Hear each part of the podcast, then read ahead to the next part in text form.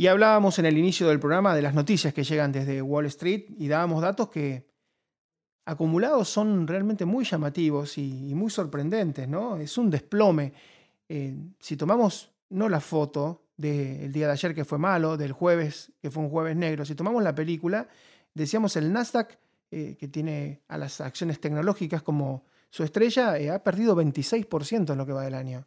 Amazon ha perdido el 35%, es más de la tercera parte de, su valor. Em, el Dow Jones ha caído también muchísimo, las empresas valen menos, ¿no? Las acciones en Wall Street siguen cayendo em, y es el punto más bajo prácticamente en 13 meses, el que han alcanzado. Hubo una pequeña primavera y ahora ha venido muy rápido el frío y estamos en el peor escenario en, en más de un año y vamos a consultarlo al doctor Aldo Abraham, que es un economista muy prestigioso y seguramente nos ayudará a entender. Eh, doctor, ¿qué tal? ¿Cómo están? Buen día, ¿cómo están ustedes? Un gusto estar charlando. Muy amable. Doctor, ¿esto tiene que ver con la Fed, con la Reserva Federal, que ha aumentado la tasa? Eh, ¿Este tembladeral viene por ese lado o hay algo más? No, viene por ese lado. Hay que imaginarse que desde 2020, con motivo de la pandemia, la Reserva Federal, y es verdad también otros bancos centrales de países desarrollados se han dedicado a emitir muy fuerte, a producir mucho de su moneda local. Y, obviamente eso iba a terminar en principio generando lo que se observó a poco tiempo, que fue una burbuja en los precios de los activos en general, porque la gente como estaba en pandemia mucho no podía gastar, entonces se ahorraba mucho de esos, esa liquidez que estaban emitiendo los bancos centrales. Y luego, en la medida que se fue normalizando la vida de las personas eh, con la salida de la pandemia, bueno, eso se fue gastando y empezamos a ver que subían primero los precios de los commodities muy fuerte y luego el índice de precios al consumidor en los distintos países cuyos bancos centrales habían emitido este, muchísimo, habían producido muchísimo de su moneda local. Esto mm, era absolutamente esperable. Eh, acá en la Argentina tenemos muchísima experiencia en bancos centrales que emiten muchísimo y generan, en nuestro caso, este, la verdad, inflaciones de más de 50, 60% al año. Es cierto que los países desarrollados la gente tiene más confianza en su moneda, también es cierto que el aumento de la cantidad de moneda eh, local en los países desarrollados ha sido mucho menor que el que venimos generando en la Argentina, pero las consecuencias son las mismas, ¿no? Cuando uno produce más moneda de lo que la gente quiere, pasa como cuando alguien produce más eh, naranjas de lo que la gente quiere, su precio baja, en el caso de las monedas lo que baja es el poder adquisitivo de esa moneda y por eso vemos subir los precios de las cosas que consumimos, ¿no? Y ahora para evitar que eso siga generando aumentos eh, de esos precios, de las cosas de bienes y servicios que compramos, los distintos bancos centrales y la Reserva Federal en particular han decidido empezar a sacar ese exceso de moneda eh, y además aumentar su tasa de interés, lo cual implica que cada vez va a haber menos, menos liquidez en los mercados, y por lo tanto no es raro que esta burbuja que se vino inflando empiece a descomprimirse y veamos caídas en los mercados de activos financieros fuertes, ¿no?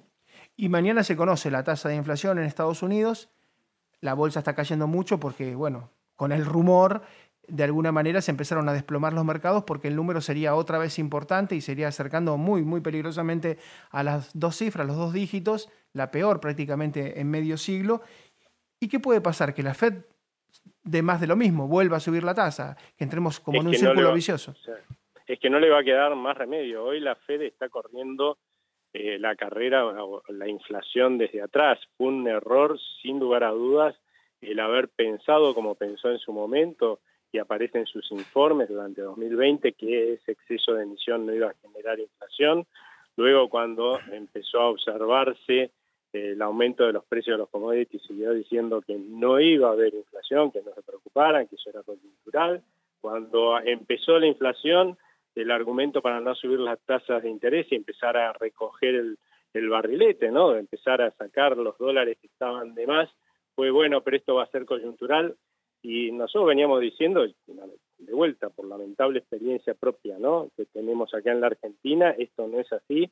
Eh, simplemente allá los, los, digamos, el periodo en el cual un exceso de moneda se refleja en lo que es inflación es mayor que el de la Argentina, pero va a pasar lo mismo, van a tener inflación y cuando y proyectábamos que en algún momento, por supuesto, con una inflación tan alta en Estados Unidos, la verdad es que iban a tener que empezar a subir fuerte la tasa de interés. Y cuanto más se resistan a subirla, después van a tener que subirla mucho más fuerte todavía, lo cual va a generar costos en términos de los mercados de activos financieros mucho mayores. Es mejor encarar los problemas de exceso de liquidez, de inflación, de burbuja, lo antes posible que demorarlo porque los costos con el tiempo se incrementan. Los costos de reducir la inflación o tratar de desinflar las burbujas. Doctor, y la última, usted que tiene una larga trayectoria y cuando aparecen estos keynesianos, neo-keynesianos que le dicen, bueno, no, vamos a emitir porque lo importante es que haya consumo y vamos a salir de este problema con el consumo y no va a pasar nada porque vamos a esterilizar em, esta emisión enorme y después siempre termina uno chocándose contra la pared, pero en el siglo XXI, en el año 2020, 2021, 2022, volvieron con el mismo argumento y de alguna forma siguieron creyendo que, eso podía salir distinto, ¿no? Como decía Einstein, hacen siempre lo mismo y esperan un resultado distinto. Sí, es lamentable, ¿no? Porque uno pensaba que por lo menos en los países desarrollados y en Estados Unidos esa lección ya se había aprendido hace mucho tiempo, que estas historias eran para países emergentes, este, no tan formados quizás como los de Sudamérica o Argentina, más concretamente, porque tampoco es que todos los países de Sudamérica son un desastre en el manejo monetario y, y quedábamos ese tipo de excusas ya pasada de moda porque realmente las ciencias económicas han demostrado que no es así, que no hay formadores de precios, como también se escucha en Estados Unidos, una barbaridad. Lo que hay es, eh, con tanta producción de moneda, la moneda de los Estados Unidos está perdiendo poder adquisitivo. Y lo peor de todo es que si esta historia en Estados Unidos fuera la primera vez que pasa, uno diría, bueno, este, aprenderán con el tiempo, ¿no? Eh, la realidad es que la crisis de 2007-2008 tuvo el mismo origen, ¿no? Una Reserva Federal emitiendo muchísimo hasta que terminó estallando la burbuja en esos años, ¿no? 2007, 2008, terminó la crisis en 2009.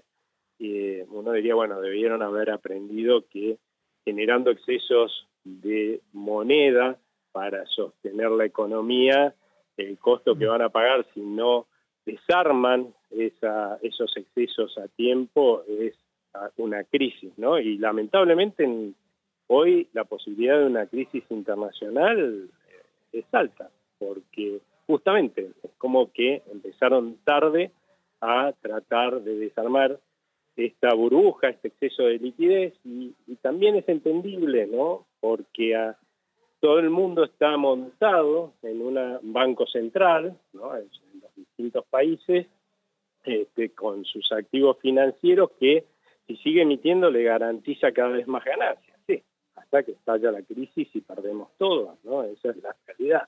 Pero mientras la fiesta dura, a nadie le gusta que se acabe, ¿no? Y que encima llegue la factura, y por eso es que se trata de demorar, ni siquiera los políticos, ¿no? Que con eso piensan que alientan la economía. Sí, la alientan hasta que viene una crisis y se paga el costo no solamente con caída de activos financieros, más inflación, sino con una caída del nivel de actividad y del empleo, ¿no? Doctor, como siempre, muchas gracias por su tiempo, su generosidad y muy amable por atendernos. Muchas gracias a ustedes. ¿eh? Hasta luego. El doctor Aldo Abraham, que ha ocupado cargos muy, eh, muy importantes, ¿no? a nivel del gobierno argentino en, los bancos, en los bancos estatales, que tiene una dilatada trayectoria y que está acostumbrado a esto, ¿no? de que se gasta a la marchanta, decimos, se gasta un montón de dinero, y en un momento la cuenta llega, ¿no? Entonces, mientras estamos bailando y es de noche, bueno, estamos disfrutando, nadie quiere pensar en la cuenta, pero en algún momento la cuenta llega y cuando llega la cuenta todos empiezan a mirar y empiezan a echarse la culpa de qué fue lo que ocurrió, pero bueno, bailaron en la cubierta del Titanic durante mucho tiempo y despreocupadamente siguieron gastando y despreocupadamente llegaron a un final que siempre es el mismo, siempre es la pared, uno termina contra la pared. Y la pared significa aumentar la tasa, y aumentar la tasa significa recesión, y recesión a seis meses de una elección clave para el gobierno, porque aparece lo que llama el síndrome del pato rengo, que es que en una, edición, en una elección de medio término perdés, perdés la mayoría en la Cámara de Representantes, perdés la mayoría en el Senado y tenés que gobernar dos años como un pato rengo que se mueve con grandes dificultades, porque ya la Corte tiene seis miembros conservadores contra tres, ahora habrá un cambio, pero sale un liberal y otro entra, entra otro liberal, la composición sigue siendo seis contra tres y es una de las cabezas del, del Poder Judicial. ¿no? El Poder Legislativo también lo va a tener en contra, porque con esta proyección con estas pérdidas, con esta inflación, va rumbo a una catástrofe electoral, va rumbo a una paliza. Con ambas cámaras en contra y con una corte adversa, los dos años que le quedan son, no digo una agonía, pero son un plano inclinado y son eh, un tobogán. Y bueno, va a tener que tener mucho temple Biden para poder enfrentarlo. Insisto, mañana se conoce la inflación, lo más probable es que el número sea preocupante, por eso bajan tanto las bolsas.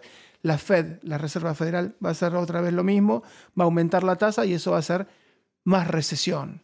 Panorama muy, pero muy complicado. Hacemos una pausa y nos descomprimimos un poco con, con otro tema. Hablamos un poco de arte, de cine y de todo lo que tiene que ver con lo que está ocurriendo en las últimas noticias. Ya, ya volvemos.